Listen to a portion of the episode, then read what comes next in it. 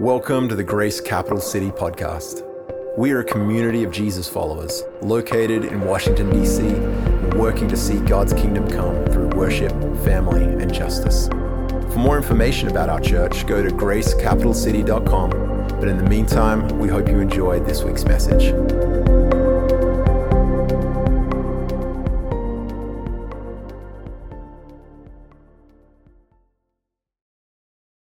Good to be with you guys this evening. If I haven't met you before, my name is Chris, um, lead pastor here, and just special welcome to you. If you're new, tons of stuff going on around the church, as Holly and Dylan were telling you about. Alpha groups are amazing. If you have friends that are like seeking, uh, have questions, it's, it's funny, I'll share this really quick. A friend of mine named Jamie Winship, incredible teacher and evangelist, he used to always say, There are certain people that have turned towards the kingdom of heaven. And what he was meaning is they haven't received Jesus yet as their Lord and Savior, but they've turned towards the kingdom. They, they have a openness in their heart. And that's who you want to be asking for. That's who you want to be praying for. Who are the people that maybe they don't know, they haven't received, they haven't prayed the sinner's prayer, whatever you want to say, but they've turned to the kingdom, right? Hungry people. Be praying for those. You have them in your life. I have them in my life.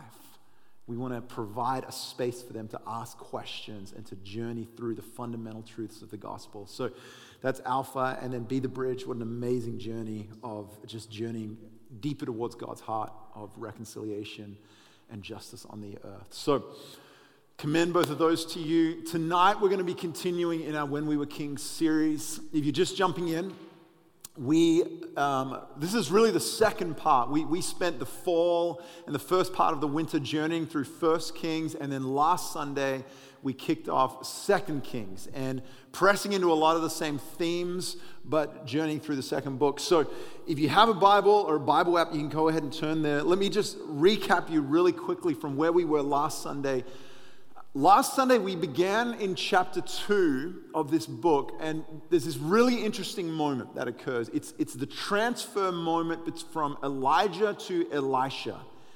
If, if you uh, know the Old Testament, you've probably heard of Elijah. He was kind of the preeminent prophet of Israel in the Old Testament. Elisha was kind of his um, mentee, I guess, his disciple. And there's this moment as Elijah is preparing to go to heaven where Elisha says, Grant me a double portion of your spirit. I want, I want to carry what you've carried, but I want double. Like, like, lay it on thick for me, Elijah. And that's what happens. And all of a sudden, Elisha is carrying a power, an authority, a responsibility that he's never carried before.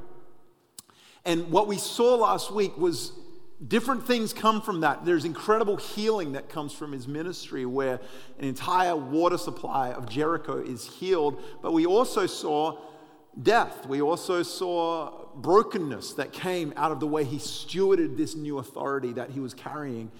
And most importantly, what we learned last week was what happens if you mock a bald man. Okay. And I won't spoil it for you, but I'll just say this bears, right? Bears. If you haven't heard the message, you can go back and listen to it. It's on our podcast and on YouTube. So that's where we were last week. Tonight we're going to be in chapter 3. You can go ahead and turn there. I'm going to read chapter 3, starting in verse 9 down to verse 20. Um, so just kind of get yourself ready on your Bible app or your Bible. If you're watching online, you can click on the Bible link. But before I do that, let me just kind of set up the story a little bit. Let me give you some context to what I'm about to read. So, at this point in Israel's history, a young man named, let me make sure I get this right, a young man named Joram or Joram, that's right. King Joram has taken over the kingdom. He is the son of Ahab and Jezebel, not exactly model parents. Um, Ahab was not a good king in Israel. And his son Joram, or Joram, is no better. He, he is continuing on this line of disobedient kings, idol worship, turning away from Yahweh, all these different things. So you have the king of Israel, which is Joram. You also have this nation called Moab that's led by a man named Mesha or Misha. the Moabites. And traditionally, there was a lot of conflict between Israel and the Moabites. They would have battles. And so, under Ahab's reign, the Moabites would pay tribute to Israel. They would send gold, they would send sheep, rams, goats, all these kinds of things to kind of keep the peace. Well, when Ahab died, King Mesha of the Moabites is like, you know what? I don't really want to pay the tax anymore. I'm done with this. And I'm not as afraid of Joram as I was of Ahab. And so he stops sending the tributes. Now, Joram is like, I'm just as tough as my dad. Don't mess with me. I'm going to invade you. I'm going to take you out. And so he starts gathering his army together to go and invade the Moabites. Now, he doesn't want to go alone.